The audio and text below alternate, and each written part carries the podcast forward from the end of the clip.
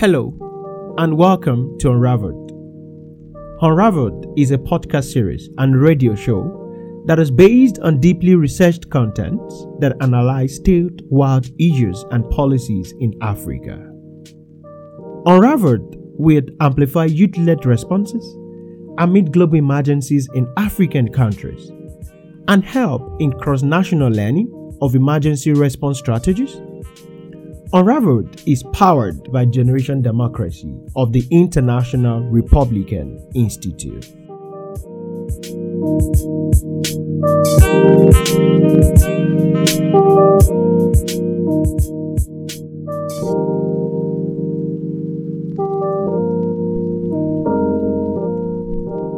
Hello, and welcome to the Unraveled podcast. In this podcast series, where we analyze statewide issues and policies in Africa. And of course, these episodes will review, you know, and amplify youth-led responses, and of course, shows how the management and government strategies across nations in Africa uh, on COVID-19 pandemic. Today, we will be speaking to one of the alumni of the Generation Democracy in Zimbabwe, that is Sitabile Dewa, um, the founder and executive director of Women Academy for Leadership and Political Excellence. Um, you know, she's um, is one of the founding members and uh, former deputy director of Heal Zimbabwe Trust, where among many projects she spearheaded the creation of Women's safe Space for Reconciliation Okay, thank you so much, um, Dewa. Thank you, mate. Um, she's an alumni of the Generation Democracy, um, and she's from Zimbabwe.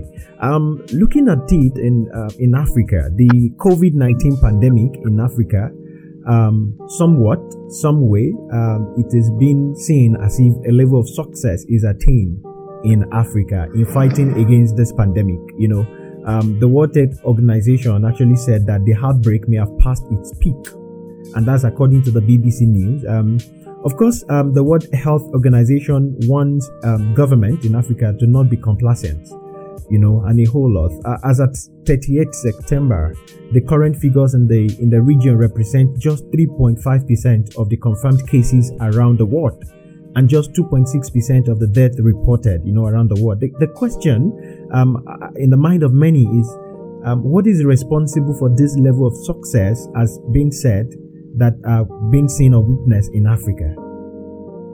Okay, I think that's a very difficult question to uh, answer because right now I'll speak um, giving a, a case Zimbabwe is a case study.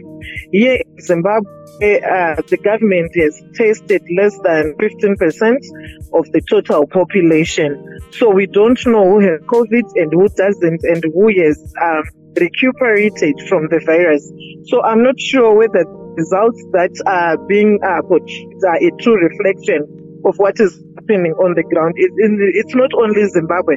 I think one of the countries that has had um, major success cases of testing, uh, huge mass testing. Um, I'll give an example of South Africa and Rwanda and other countries.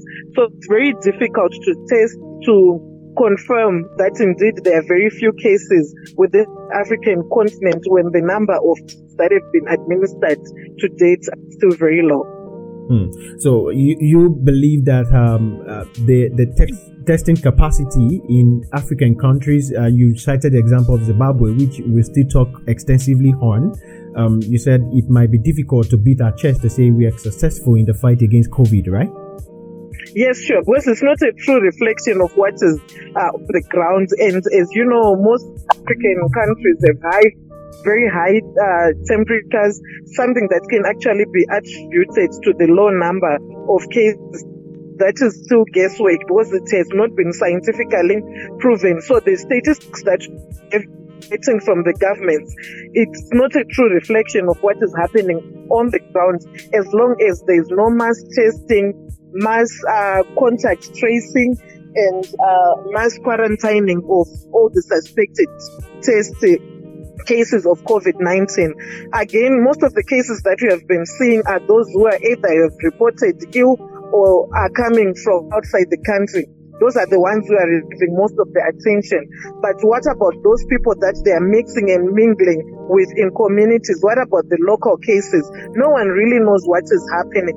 So I feel it's a bit early and premature to start celebrating that Africa indeed has low number of cases. And we also have people who are succumbing to diseases uh, that are being suspected to be malaria. So no one really knows whether it is really malaria or COVID 19. And some of the people who are dying at home, most of them are not being tested for COVID 19 uh, in terms of post mortem.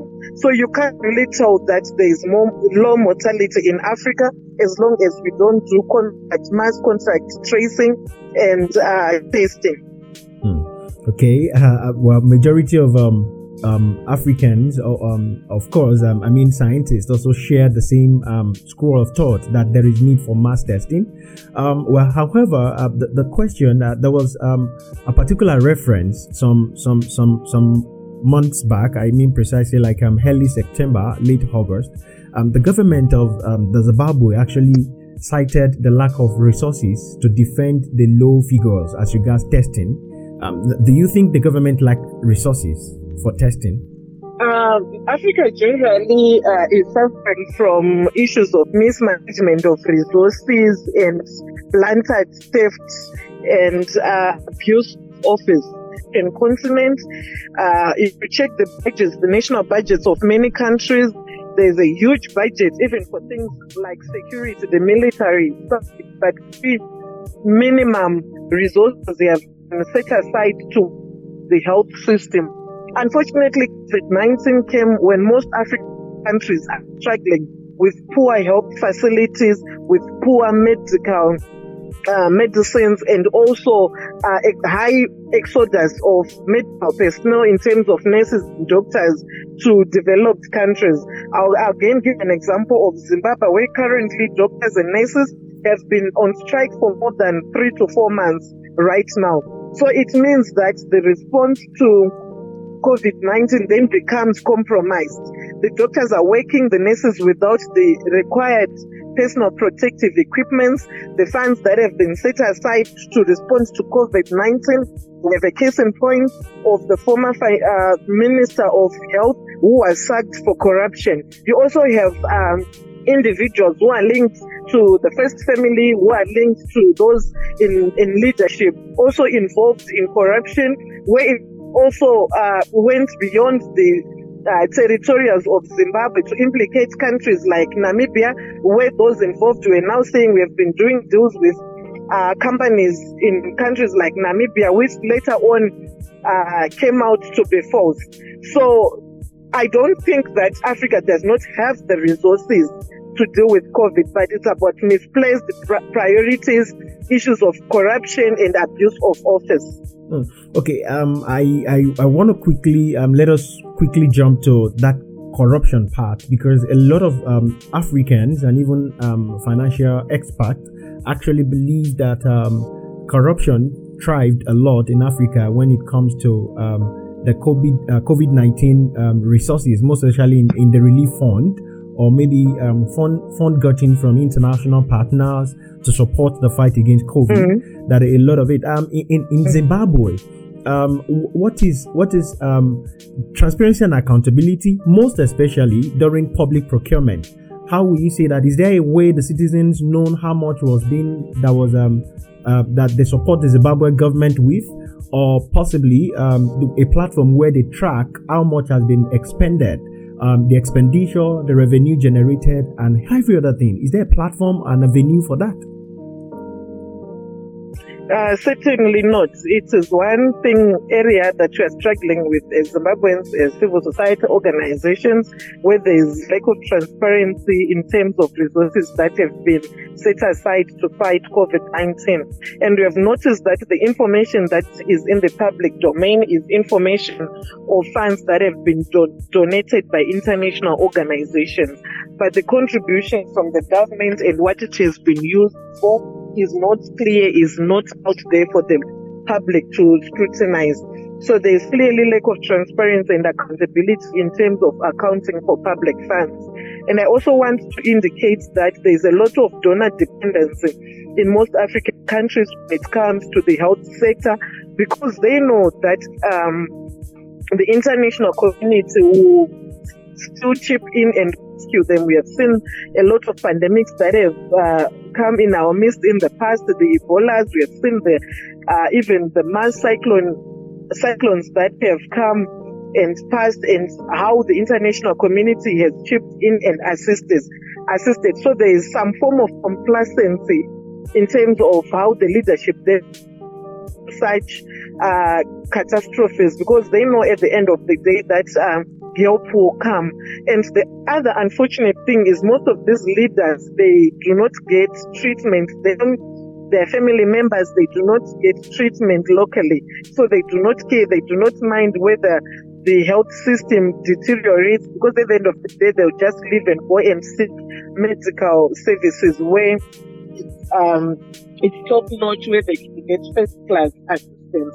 So it's something that we are also grappling with as Africa that really needs to, to improve in terms of uh, calling for accountability, calling for transparency from our leaders, whom the majority of them, them uh, are not making that much effort in terms of improving the local um, the local health services within the country.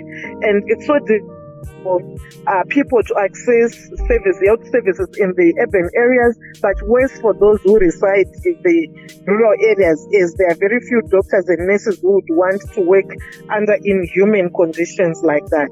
Mm-hmm. So, um, like you said, the frontline um, workers, um, um, some of them have been on strike for like um, three months now, and um, looking at the even the working conditions are not totally good in the actual sense. Well, um, there are a lot of um, areas that COVID 19 has impacted life um, since the outbreak of the pandemic in Africa, generally in the world as a whole.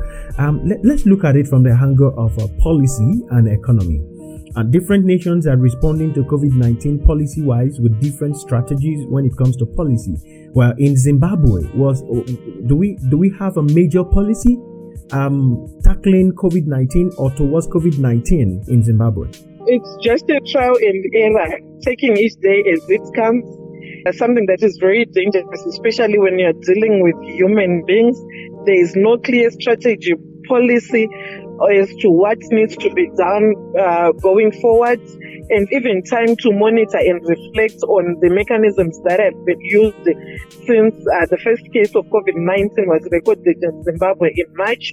There might be something that is written. Yes, I am not really sure, but in terms of implementation, is zero because the cut policies, laws, and, re- and uh, regulations. We should that they are implementing, we should be seeing that on the ground. But there is absolutely nothing to show that this, there's a well thought out plan in terms of uh, responding to this pandemic. So they're just taking each day as it comes, and maybe they are lucky. Maybe we are lucky that we haven't had so many cases of people succumbing to the pandemic. Mm-hmm okay um it's it's not really really written or possibly it's not really obvious. The implementation is zero. Uh, well um i want us to um, quickly um, look at the economy uh, of, of the nation. Generally it's a general um, assumption that um, covid-19 impacted economy drastically but um, looking at available statistics, um, Zimbabwe was really, really, um, it's likely going to be hit so hard. Now, looking at it, the, the economy um, shrink by 6.5% in 2019. But according to World Bank projections, there could likely be a further contraction of about 5 to 10% in 2020. Now, this is not about Zimbabwe alone. Generally, in Africa and in the world, there is COVID 19 has impacted the economy. Um, what is the response of the government towards this to actually rebuild, revive the economy? Well, before COVID 19 came within our midst, Zimbabwe was suffering from gross misgovernance, corruption, lack of transparency, gross human rights violations, lack of democracy and good governance. The economy was already on its knees. So I don't think there's any economy to talk about in Zimbabwe. where you just wake up, there's a lot of monetary policy inconsistencies, where you just wake up with a new currency that is not a currency, where you wake up um, being told that you're not using US dollars, tomorrow it's something else. So there's a lot of fluctuation uh, in terms of prices in the shops. Nothing is stable. And it's not only a case of Zimbabwe, but across um, many African countries, but there are other countries we have economies that were a bit stable before COVID 19. Those ones, I think there is some room for improvement when cases of um, of COVID 19 subsidized, when it comes Zimbabwe, we still have a long way to go because our problems are beyond COVID 19. Our problems uh, emanate from perpetual contested elections. Uh, our problems emanate from lack of transparency and accountability in terms of national and natural resources. So there is really a lot of things that we need to do with as a country beyond the pandemic. Mm. Mm. Well, um, you know, um, um, expert, uh, development expert around the world has actually projected that um, um, even beyond COVID 19, a um, lot of po- um, um political uh, opportunists are using the COVID 19 as an avenue, you know, to actually even make citizens lose their voice or their voices. However, let us look at it from the perspective of the citizens. You know, it's very important. We've been asking about what the government is doing. Um, let's look at the area of the citizens, which I'm going to pick it from the youth right? Um, globally, um, youth, young persons around the world are really coming with innovations, um, trying their best, taking initiative to lead even from the front. As uh, I'm talking about the fight against COVID, right? Um, um, I, I, know that um, in Zimbabwe, I, I don't think that should be an opposite situation. So, um, what what are the uh, the youth in Zimbabwe actually doing uh, when it comes to innovation? Um, do we have innovations initiatives taken by youth to fight against COVID nineteen or as a response to the pandemic? Um, there are youth indeed who are trying in very innovative ways to also respond to the pandemic. But it's before the pandemic came, like I said, 90% of Zimbabweans are unemployed. Mm. So it means for you to be innovative, you need some form of resources. And this is something that is not easily available for the young people. The other challenge is uh, the COVID 19 pandemic has been used to trample upon fundamental human rights dignity of Zimbabwean students, uh, Zimbabwean citizens with uh, a lot of stringent uh, authoritarian uh, laws being put in place. Uh, we have seen the suspension of the constitution where the right to demonstrate, petition and assembly has been uh, criminalized. So for young people to come together to plan and also stand in solidarity with others to craft ways of uh, making sure that they also effectively contribute to the fight against COVID. They need a conducive and safe platform for them to do that.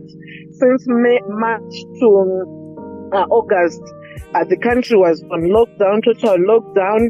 Uh, civil society, youth organizations, social movements were not allowed to even assist officially in the fight against COVID 19. Wow. there was curfew that was. Not even essential imposed. workers? So, exactly. They were not acknowledged formally as uh, essential workers. So there's no way they could effectively and efficiently contribute to the fight against COVID-19. It's only those maybe who have access to technology who have managed to do that, but the majority of the young people have been locked down uh, in homes. There's been uh, pressure from citizens wanting to demonstrate, wanting to express their disgruntlement over the way the COVID 19 pandemic has been managed, but they couldn't do so as a lot of um, stringent mechanisms were put in place to make sure that they do not exercise their right to free uh, uh, freely petition and assembly. So that has also affected the young people's response to COVID 19. Mm. Okay, um, thank you so much for all those um, um response. Uh, but um, before we we just um, sign up on this particular episode, um, we need to look at um, also because, like you said, beyond COVID 19, there has been a lot of um, democratic issues. Um, some of the democratic ideals have not been, been upheld in Zimbabwe. Uh, well, um, uh, I'm being tempted to ask if at any point, even if there is a slight chance of possibly a, a 1% where the government actually um, partner with the youth, or it was just all total um, the youth, the young persons, and the government were just far apart. The citizens were distant from the from, from the government. So I'm, I'm asking if there is a partnership between um, the youth as a demograph and the government on tackling COVID 19. I haven't seen that uh, partnership of late. Maybe it's work in progress, but I haven't seen it there. Are a lot of uh, COVID 19 task force that were formed uh, at the local level and the national level, and the representation of youth is almost zero. There's no representation of young women and men.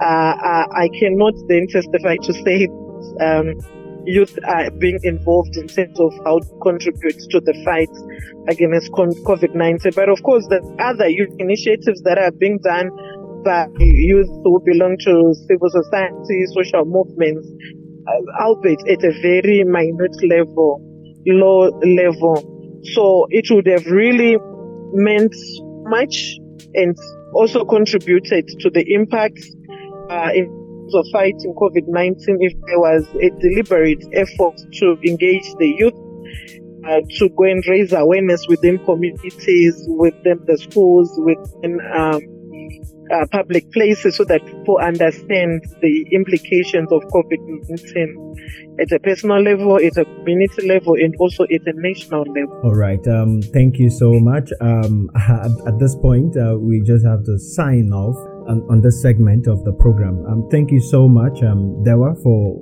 coming and for talking to us. That's all right. Thanks very much. Thank you so much. And that is all on this episode. Um, well, ensure that you stay tuned so that for the next episode, you don't miss out.